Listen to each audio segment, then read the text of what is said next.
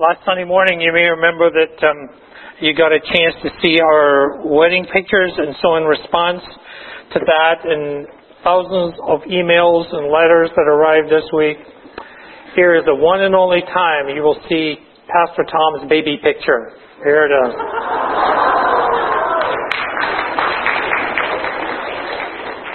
He cute? Thank you. Um, I understand there's a football game today. I don't, I don't trust anybody this morning who's sitting in church with an iPod or an iPad.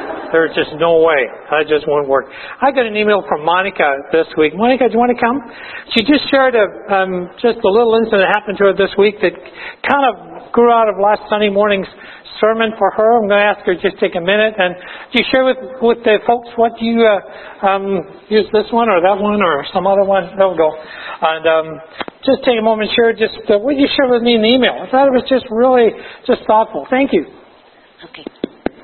Hi. Um, this week I went grocery shopping um, and I was at Superstore and I had to buy some sushi rolling mats because I was making some sushi yesterday. So um, I went by the aisle and I picked up the mats, and the price on there said like two thirty nine. So I bought it with all my other groceries. I got home, and I don't usually look at the receipt, but somehow I was looking at the receipt. The receipt said I only paid twenty two cents for each of them. so this is Wednesday, and Sunday we just heard this message: "You shall not steal." so I didn't do it intentionally. Um, but uh, I didn't pay the full price exactly. So that that message, Pastor Tom's voice, you should not steal ringing in my head. And I'm like, well, it's only a dollar. Like, you know, it's not really that much. But then he also talked about how, you know, in the little decisions, those are the things that prepare you for when you have to make bigger decisions. So I knew what I was supposed to do. So the next day I went back to the store and I talked to the clerk and I told her I think I only paid 22 cents for these.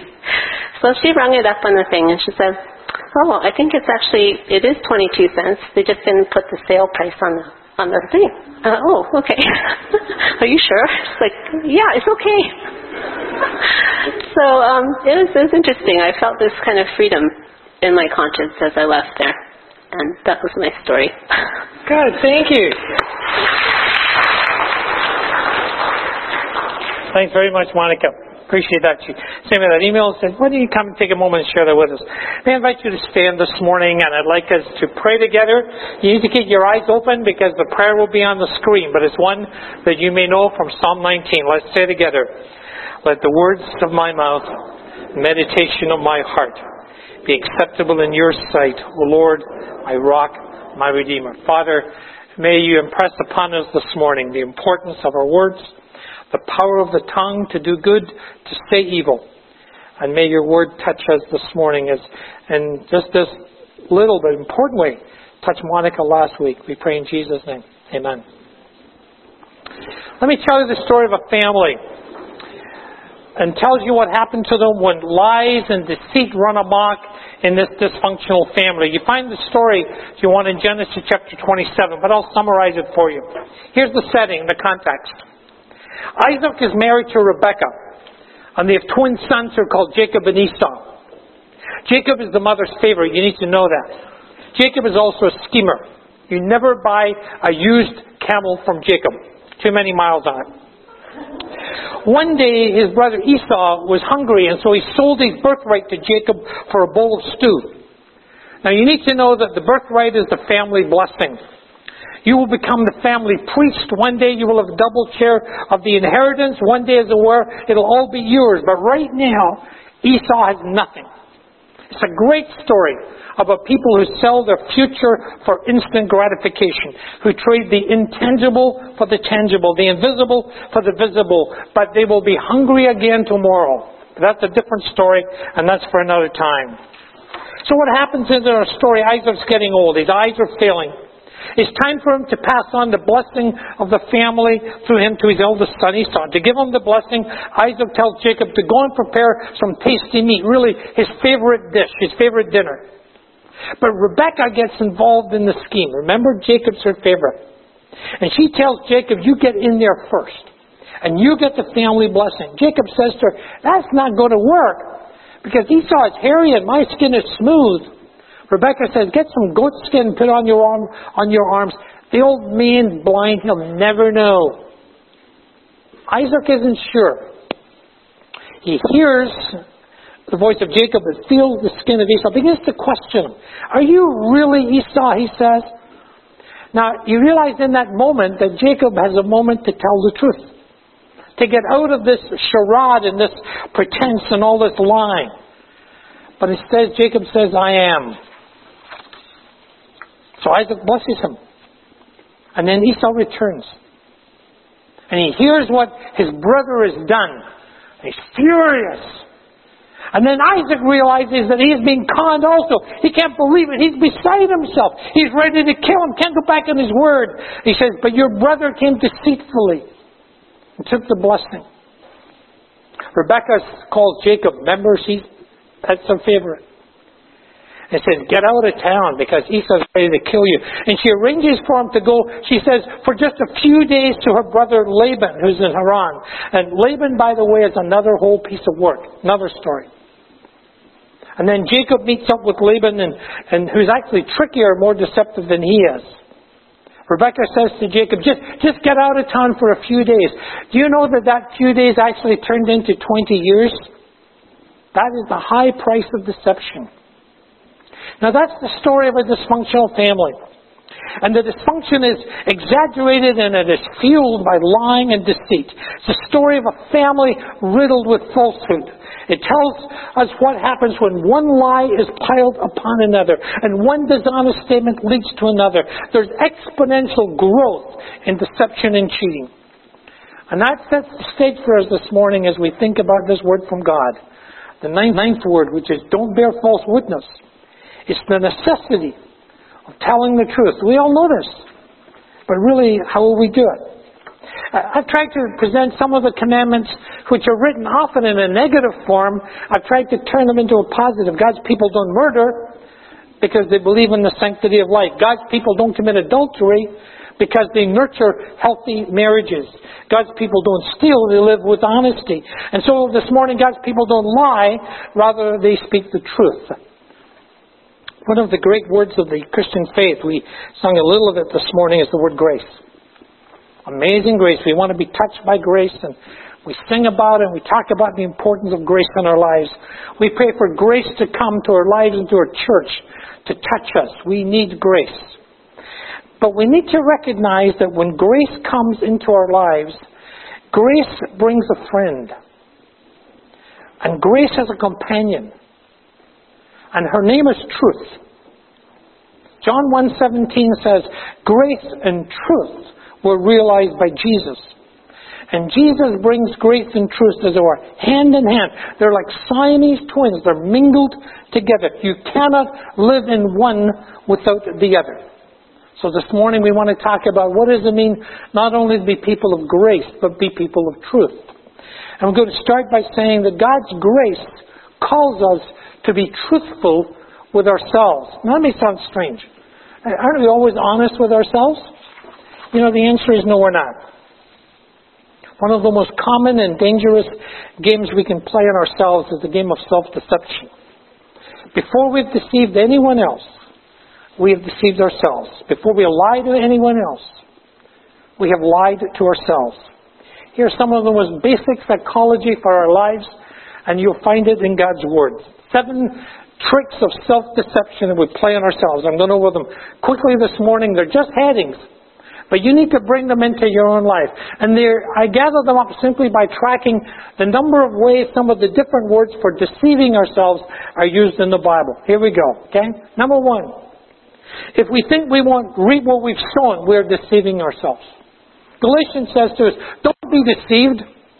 Or we might say, don't kid yourself. God can't be mocked. A man or woman sows what he reaps. One of the most common acts of self-deception is to think that consequences are not connected to choices. We think we can choose one thing, but not have to accept the consequences that go along with that. We're always free to choose. Something God gives us, but we are never free to choose the consequences that accompany the choices that we make. They are welded together. And if we think otherwise, the scripture says, the wisdom of God says, you know what? We are kidding ourselves. Secondly, if we think that we can hear God's word that's sufficient, we don't need to practice it, we're deceiving ourselves. That is a deadly game um, of self deception. James says to us, don't merely listen to the word and so deceive yourselves. Got it? Don't just listen because you'll deceive yourselves. You have to put it into practice. Spiritual growth does not happen just because you chose to come to church this morning. You got to know that. It's a good step, but that in and of itself does not bring about spiritual growth and change and transformation in our lives. Spiritual growth happens when we take some truth, either that we have known or a new truth in our lives, and we begin to put it to work in us. Our maturity is not defined by what we know. It is defined and determined by what we know, which we translate into what we do. We can deceive ourselves. We can also deceive ourselves if we think that we can just sort of say the right things and worship and then say hard, harsh, unkind things to someone else. Again, the book of James. If anyone considers himself religious and doesn't keep a tight rein on his tongue, he deceives himself and his religion is worthless. So we can't say harsh things to each other and then stand up and sing that God is holy. We're deceiving ourselves. Another heading. If we think we can give equal billing to God and materialism, that means God and money, at the same time, we're conning ourselves. This is what we'll unpack next Sunday morning in the final commandment, which is on not coveting. From the Sermon on the Mount, sorry, the, from the, sermon, the parable of the sower. I'll get it right. Think about it. Parable of the sower. Remember, Jesus talks about the different kinds of, the, the seed that's sown amongst different kinds of soil. And he said, sometimes, like seed sown among thorns, people hear the word, but the worries of this life, the deceitfulness of wealth, the desire for other things come in and they choke the word and they make it unfruitful. We'll do more with that next Sunday morning. But we're deceiving ourselves. If we can think in our culture and our society, which is plagued with greed, that we can love God and worship God and worship money all at the same time. Or again, another one. If we think that we're Christians, we say we're born again. I'm a member of VCBC or whatever. And yet if we continue in a sinful lifestyle, you know what the scriptures say? We're deceiving ourselves. Paul writes to the church at Corinth, the church immersed in a lot of problems, deep, deep problems. He says, Do you not know that the wicked will not inherit the kingdom of God? Don't be deceived. There's the word again. Don't kid yourself. And then he goes on to explain neither the sexually immoral, idolaters, adulterers, mere prostitutes, or homosexual offender, nor thieves, or greedy, or drunkards, or slanderers, or swindlers will inherit the kingdom of God. So I can't say I'm a Christian and then just continue to live in an ungodly kind of fashion. Let me add to that.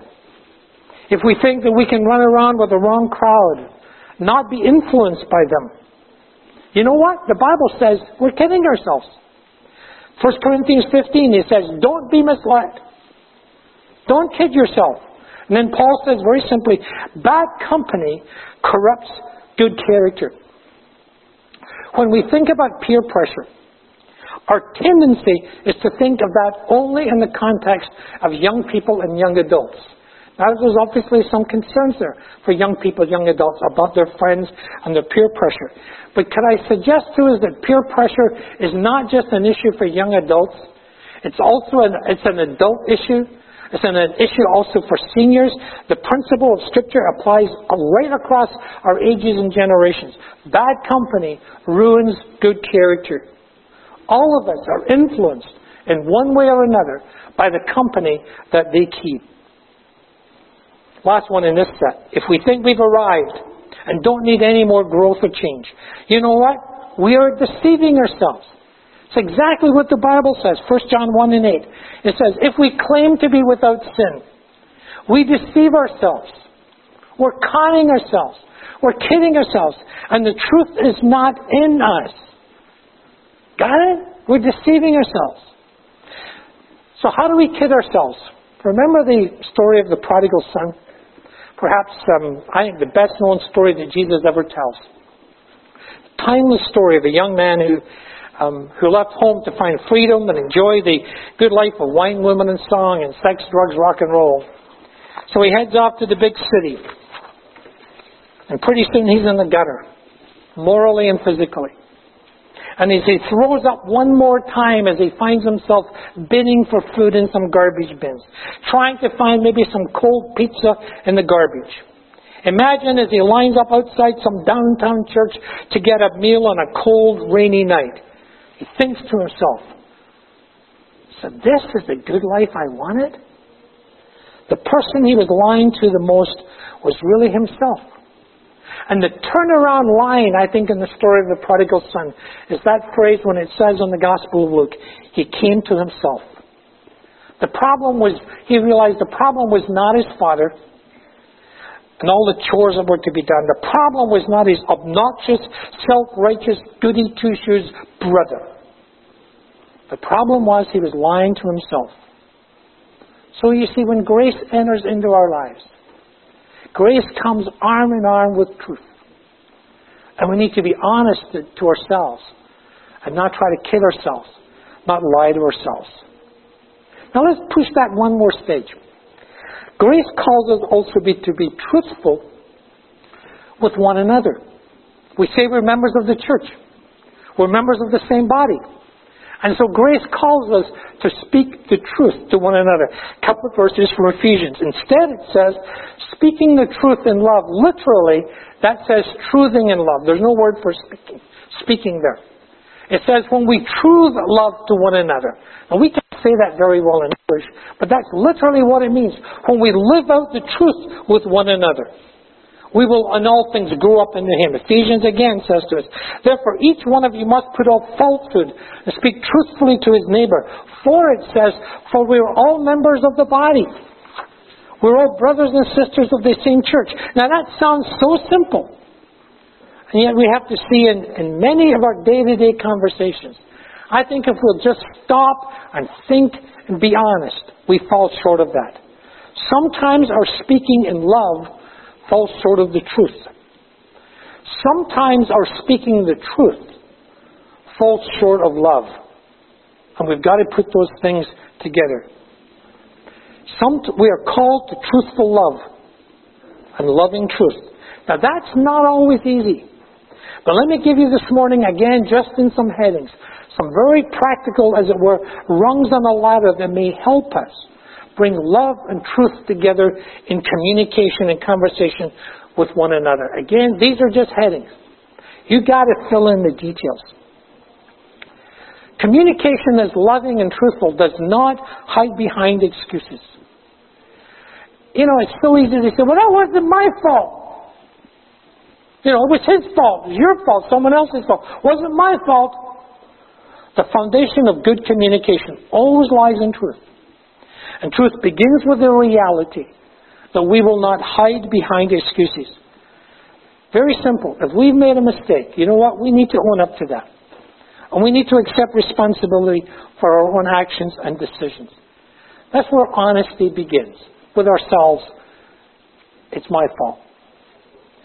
Again, adding to that, communication that is loving and truthful does not set traps for people we can, you know, we can engage with people in a way that sets traps for them. Sometimes our phrase is, you know, we set them up.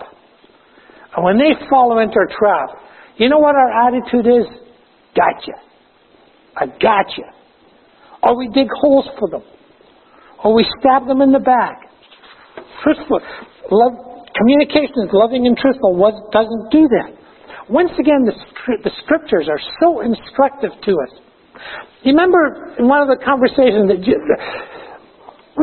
excuse me, that Jesus had with the Pharisees, Mark 10. So it said, some Pharisees came and they tested him by saying, is it lawful for a man to divorce a wife? I won't give you all the story behind that question. But that question, frankly, is a setup. Because if Jesus went one way, they would get him. If he went the other way, they would get him. It's a trick question. First John says to us, whoever loves his brother, can I add sister? lives in the light. And there's, there's nothing in him to make him stumble. The, the key word in that verse, the little part of that verse, is the word stumble. It is the Greek word scandalon, from which we obviously get our English word scandal. But that's not what a scandalon is. A scandalon was the part of the trap when you were trying to trap an animal so that you could have supper that night. The scandalon was the part of the trap where you put the bait. And so when it came along and tried to get the bait, that's what sprung the trap. It's the trigger that springs the trap. And John is saying to us, when we deal with one another in conversation and communication, that has to be clean and honest. You know what? We don't set traps for one another. And then at the end of it say, gotcha. Communication is gracious and truthful, does not set traps for people. Rather, it nurtures health. It allows even healthy disagreement. It also means communication is loving and truthful, doesn't give mixed messages. You know, Jesus says simply our yes needs to be yes, our no needs to be no.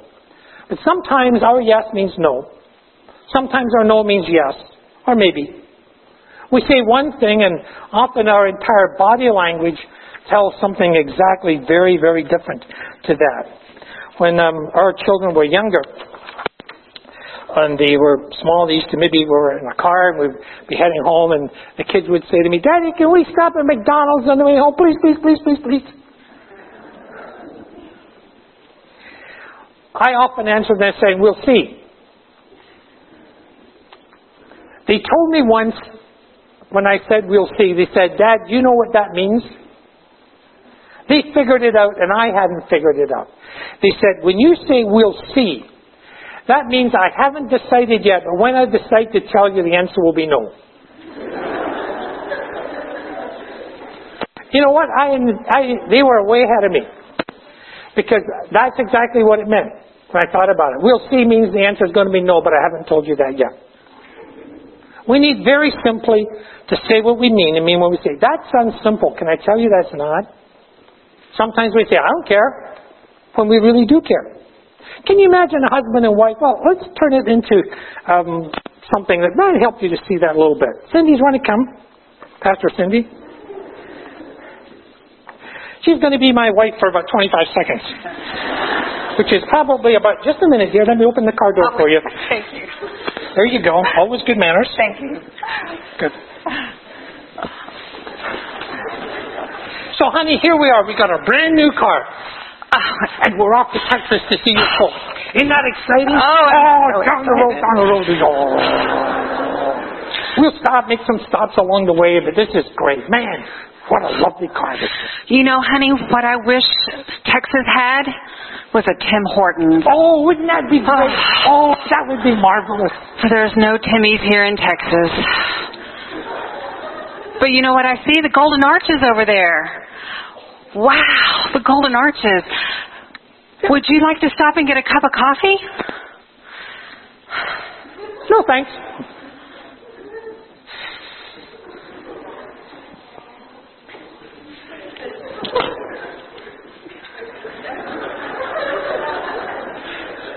What's wrong with you? Nothing. Boy, it's sure getting cold in this car. I'm going to turn the heat up. You can open the door for yourself. so when she says, Would you like to stop for a cup of coffee? What is she really saying? I would like to stop for a cup of coffee. And the issue is very simple. Then why can't we say that? Why is it so hard for us to say what we would really like to do with one another? Happens in marriage, happens in churches, happens in families, all kinds of places. Thank you. Cindy's a good sport.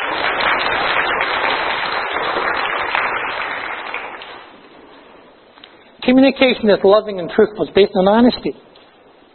Dishonesty is not only altering the facts, sometimes with exaggeration, distortion, misrepresentation.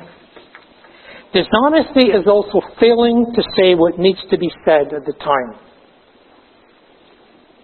When we hide behind the mask of dishonesty, we are preventing the flow of healing truths. When our lives are touched by grace and we realize we have nothing to lose, they're touched by truth, we have nothing to hide. It means that communication is honest and truthful, deals with issues promptly. It doesn't let them build up. I've shared this truth with you, I think, before, but here it goes again. Ephesians chapter 4, Paul says, In your anger, don't sin. Don't let the sun go down on your anger. And what you need to know is that the, the second word for anger there towards the end of the verse, don't let the sun go down on your anger, is the same word for anger is the beginning. It's got a prefix in front of it that intensifies it and makes it stronger. It's actually our English word orgy, from which we, we get the word orgy. And what it means is if something happens at the beginning of a day or week and we don't deal with that, but we stew on it and we fuel it, as the day goes on, as the days go on, our anger intensifies and it builds up a head of steam. It's teaching us something all of us know. When we let anger build up over days and weeks and months and sometimes in families and friendships for years, when we leave things unaddressed and not dealt with, anger builds up. Anger grows. Anger just gets bigger. The answer is to deal with things promptly. Communication is loving, truthful, We'll deal with things when they're in their infancy. It means also that we will address the, the issue directly with the person involved. Matthew 18. If your brother sins against you, go and show him his fault. Just between the two of you. When we get drawn into triangles, in other words, a third party gets involved.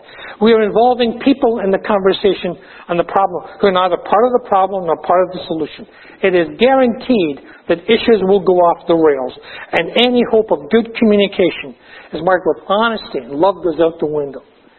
Probably in all of our years we've been in church, we have seen the difficulty that comes when people get involved in triangles and they go and talk to someone else about so and so over here. Can I say there was a list? let's just not do that. Let's just make an agreement. We will not do that. We need to go and meet with each other. And communication is loving and skillful, loving and truthful. You know what? It requires good listening skills. Most of the time, many of us are not listening at all. We're just waiting in our turn to talk. Some of us don't even wait. You ever been introduced to someone and a few seconds later you can't remember their name? Happens to me a lot. But communication is bathed in love and truth requires exceptional listening, not just to the words, but to the emotion. Our heart, my heart, needs to listen to your heart. So what will it mean for you this week? To practice good communication. And that means for us communication that is full of grace and truth. Think of a conversation maybe you had this past week in which one of those communication skills was broken. Or you just lied to yourself. Now think ahead to next week. How can you do better to tell the truth? You know, the satire of this command, don't lie. The paradox of this challenge, not to give false witness, but to do the hard work of good, truthful communication, is that we are called and summoned to live lives that are truthful by someone who is tried and sentenced on the testimony of false witnesses. Jesus was condemned by false accusations. I think that's the irony of this story. But in his own heart, Jesus was open and transparent before everyone and everything. And when we look into the life of Jesus, we find grace and truth gently and delicately intertwined, like dense partners who cannot be separated. And that calls us to be a people who live out of a deep well of truthful grace and gracious truth. So may I invite you to stand again. We finish the message as we started it. The prayer out of Psalm 19. Let's say together. Let the words of my mouth and the meditation of my heart be acceptable in your sight, O Lord, my rock and my redeemer.